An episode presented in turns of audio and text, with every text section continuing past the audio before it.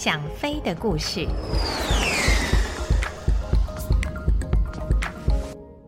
各位朋友，大家好，我是王丽珍，欢迎来到《想飞的故事》这个单元。今天要跟大家所说的故事是一件让空战英雄欧阳以芬愧疚了五十多年的往事。话说，人们的一生要面临许多抉择，小至早餐的时候该吃什么，大至火灾的时候在楼房里面应该往上逃或者是往下逃。在做这些决定的时候，人们是根据以往的经验及当时所有的资讯来判断，并做出决定。当然，早餐的选择即使错误，并不会造成太大的困扰。但是火灾时候的错误选择，就可能造成终身的遗憾。二十多年以前，在对欧阳以芬教官做访谈的时候，他就告诉我一件让他在心中愧疚了五十多年的往事。他觉得，在他一念之差所做的一个决定，让他的一位同学魂断异国。民国四十二年初。刚由空军官校三十二期毕业的欧阳以芬中尉，跟其他十六位同学被分到第四战斗机大队二十一中队接受 P 五幺野马式的飞行训练。虽然 P 五幺野马式战斗机在二次大战中的欧洲战场及太平洋战场上都曾创下辉煌的战绩，但是在喷射机问世之后，P 五幺战斗机已经逐渐失去它往日的光彩。不过，即使如此，欧阳以芬与他的同学们仍然是相当认真地研习操纵那型飞机的技巧。然而，就在欧阳以芬刚完成 P-51 的换装训练不久，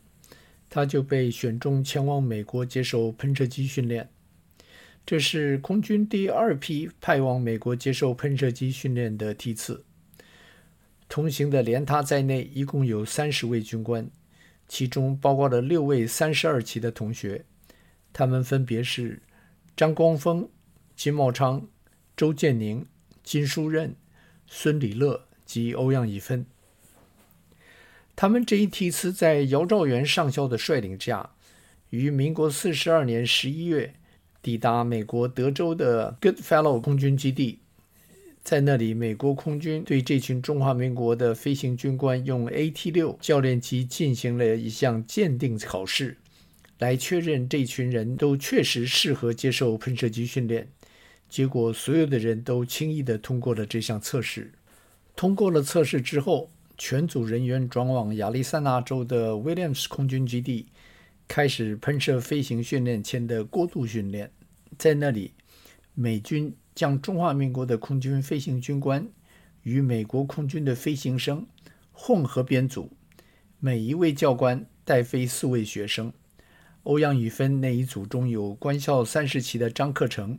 三十二期的孙礼乐及一位美籍飞行生。过渡训练是使用 T 二十八教练机，这型飞机虽然跟 AT 六一样都是螺旋桨型的教练机，但是前三点式的起落架。先进的飞行仪表，加上比 AT-6 大了一倍多马力的发动机，使这型飞机性能跟 AT-6 根本不可同日而语。这群已经有着 P-51 飞行经验的中华民国空军飞行军官，用 T-28 在亚利桑那州的沙漠上空画下了辛勤的轨迹，并很快的在两个月之内就完成了 T-28 的过渡训练。T-28 完训之后，立刻就在原基地开始大家盼望已久的 T-33 喷射机训练。那群受训的飞行军官在经过第一次喷射机的体验飞行之后，最大的感受倒不是它的速度，而是在起飞滚行时不用再分心注意螺旋桨扭力所导致的偏侧。因为越是马力大的螺旋桨式飞机，在大马力小空速的状况下，螺旋桨扭力所造成的偏侧越是严重，稍不留神就有出跑道的危险。而喷射机就完全没有这方面的顾虑，再加上每位战斗机飞行员所追求的就是速度，因此大家很快的就喜欢上了这型飞机。美方所排的训练过程相当紧密。而那群中华民国受训的军官又都是有着经验的飞行员，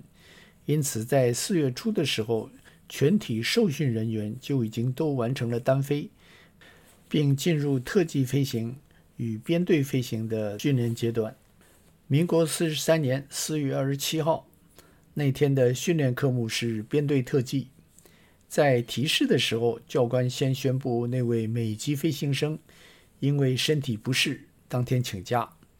而当天的妥善机又只有三架，因此他要欧阳一芬坐在他的后座，孙李乐飞二号机，张克成飞三号机。这样，万一他们两位在飞行中有听不懂教官的指令的时候，欧阳一芬可以即席翻译，立刻将指令用中文说出。教官做这样子的安排，其实是有原因的，因为在之前有几次飞行的时候，教官下达命令之后，中华民国籍的飞行员也照常回答 “Roger”，但是却没有照着指令去做，给教官造成相当大的困扰。后来才发现，是因为学员并没有完全了解教官的指令，却又不愿意去问，才造成如此的误会。那天在提示的时候，欧阳以芬就发现孙礼乐的面色发青，整个人的气色相当难看。于是，在搭车前往停机坪的时候，靠到孙礼乐的身边，问他是怎么一回事。孙礼乐皱着眉头告诉他：“嗨，不知道怎么一回事儿。我昨天晚上一个晚上都没有睡好，也不知道抽了多少烟。早上起来看，整个烟灰缸都满了。哎呀！”这样你怎么能飞行啊？没关系，编队我们又不是没飞过，落地之后我再好好休息。不行，我要去跟教官报告，你这个样子根本不能上飞机。哎，欧阳，你少管闲事，反正只有一个多小时，我下来以后再休息。欧阳一芬实在觉得孙李乐的状况不适合飞行，于是继续对着他说。可是你这样子太危险了！你看那位老外，他身体不舒服，今天就请假，没什么丢人的。我这就去跟教官报告。孙李乐的脸色突然变得非常难看，两眼紧瞪着欧阳一芬，对着他说：“欧阳，你要是去跟教官报告，我马上跟你翻脸。我说到做到。”他的这番话让欧阳以芬感到非常难堪。而就在这个时候，车子到了停机坪，大家下车走向各自的飞机。孙礼乐在下车的时候看了看欧阳一芬，没再说什么话，就转往自己的飞机走去。欧阳一芬看着他的背影，想着真的只是一个小时的飞行，大概不会发生什么事。尤其是孙礼乐曾经在虎尾初级飞行的时候，曾经有过因为天气突变而在河滩的安全迫降的经验，当时连教官都称赞他处理得很好。欧阳一芬想到这里，觉得该不会发生什么事吧？于是他也就往自己的飞机走去，没有向教官报告孙礼乐的情形。那三架飞机陆续起飞之后，编好队形往当天的指定空域飞去。欧阳以芬坐在那架 T 三三的后座，向左右看去，只见二号机跟三号机都紧跟着教官，非常标准的队形。他特别看了一下飞在左翼的孙李乐，发现他也飞得很稳，看来他是多虑了，不会有问题的。当天的科目是编队特技，于是，在平直飞行及一个小转弯之后，教官通知两架僚机。下一个动作是跟斗，三架飞机在教官的率领下先俯冲加速，然后带起机头，让飞机爬高，飞到顶点之后再翻过来，让飞机在蓝天中画出一个圆形的跟斗。欧阳以芬在飞机翻过顶点进入俯冲的时候，再度向左右查看两架僚机，他们仍然跟得很紧。这种跟队技术让教官看得非常的满意。他一时兴起，通知僚机再翻一个跟斗。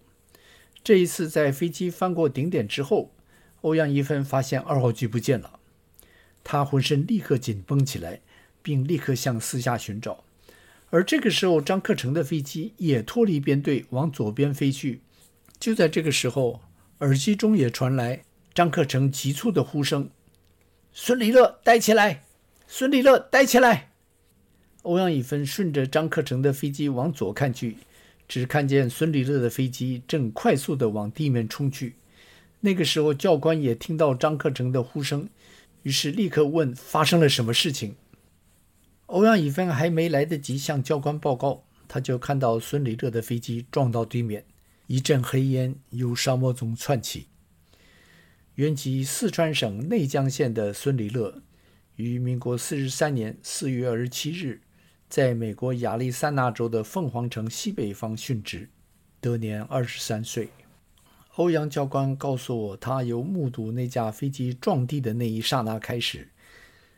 一直到他告诉我这件事的五十余年间，他经常的感到无比的内疚，觉得他对孙立乐的逝世有着相当的责任。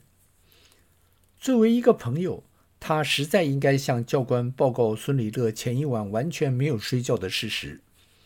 这样即使孙李乐在真的愤怒之下跟欧阳一芬翻脸，但是他也就不会在那天丧命。然而，千金难买早知道，欧阳教官就将孙李乐逝世的十字架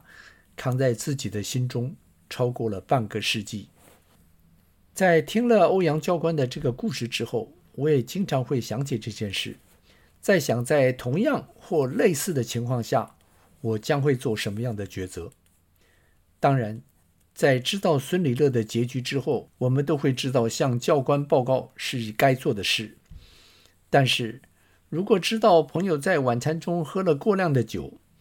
餐后他执意的要自己开车回两公里以外的家，我们会怎么办？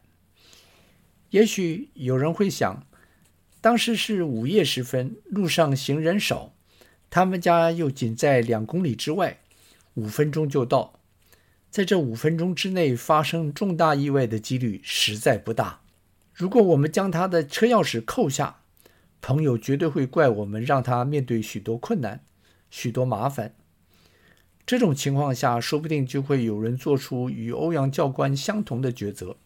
然而，如果那天晚上就在那五分钟之内发生重大的意外，导致朋友或是他人的伤亡，我们也就会有那种相同的内疚感觉。因为在做这个决定的时候，人们考虑的是，如果扣下钥匙，那么一定会给朋友找来许多麻烦，而且朋友也一定会迁怒于扣钥匙的人。这是非常明显，同时可以预知的后果。但是如果不去管这件闲事，那么这个可能发生的后果是两个极端：一个是什么也没发生，朋友安全到家，皆大欢喜；另外一种则是发生意外，不管意外程度的大小，总是会给朋友带来相当的麻烦。而万一有人因此伤亡，那么不但朋友有着麻烦，当初选择不管闲事的人，就会有那种早知如此的内疚感。在了解这两种选择的之后，就不难了解为什么大多数的人都会选择缄默，因为我们事先永远不会知道另外一条路会给我们带来什么样的后果。如今欧阳教官也在几年前过世，在我又想到他告诉我这件事情的时候，我心中却想到欧阳教官现在终于可以放下他在心中困扰了近六十余年的内疚。因为他与孙李乐在天堂会面的时候，两人将不会再因为这种尘世间的芥蒂而烦恼了。好了，今天的故事就说到这里，我们下个星期再会。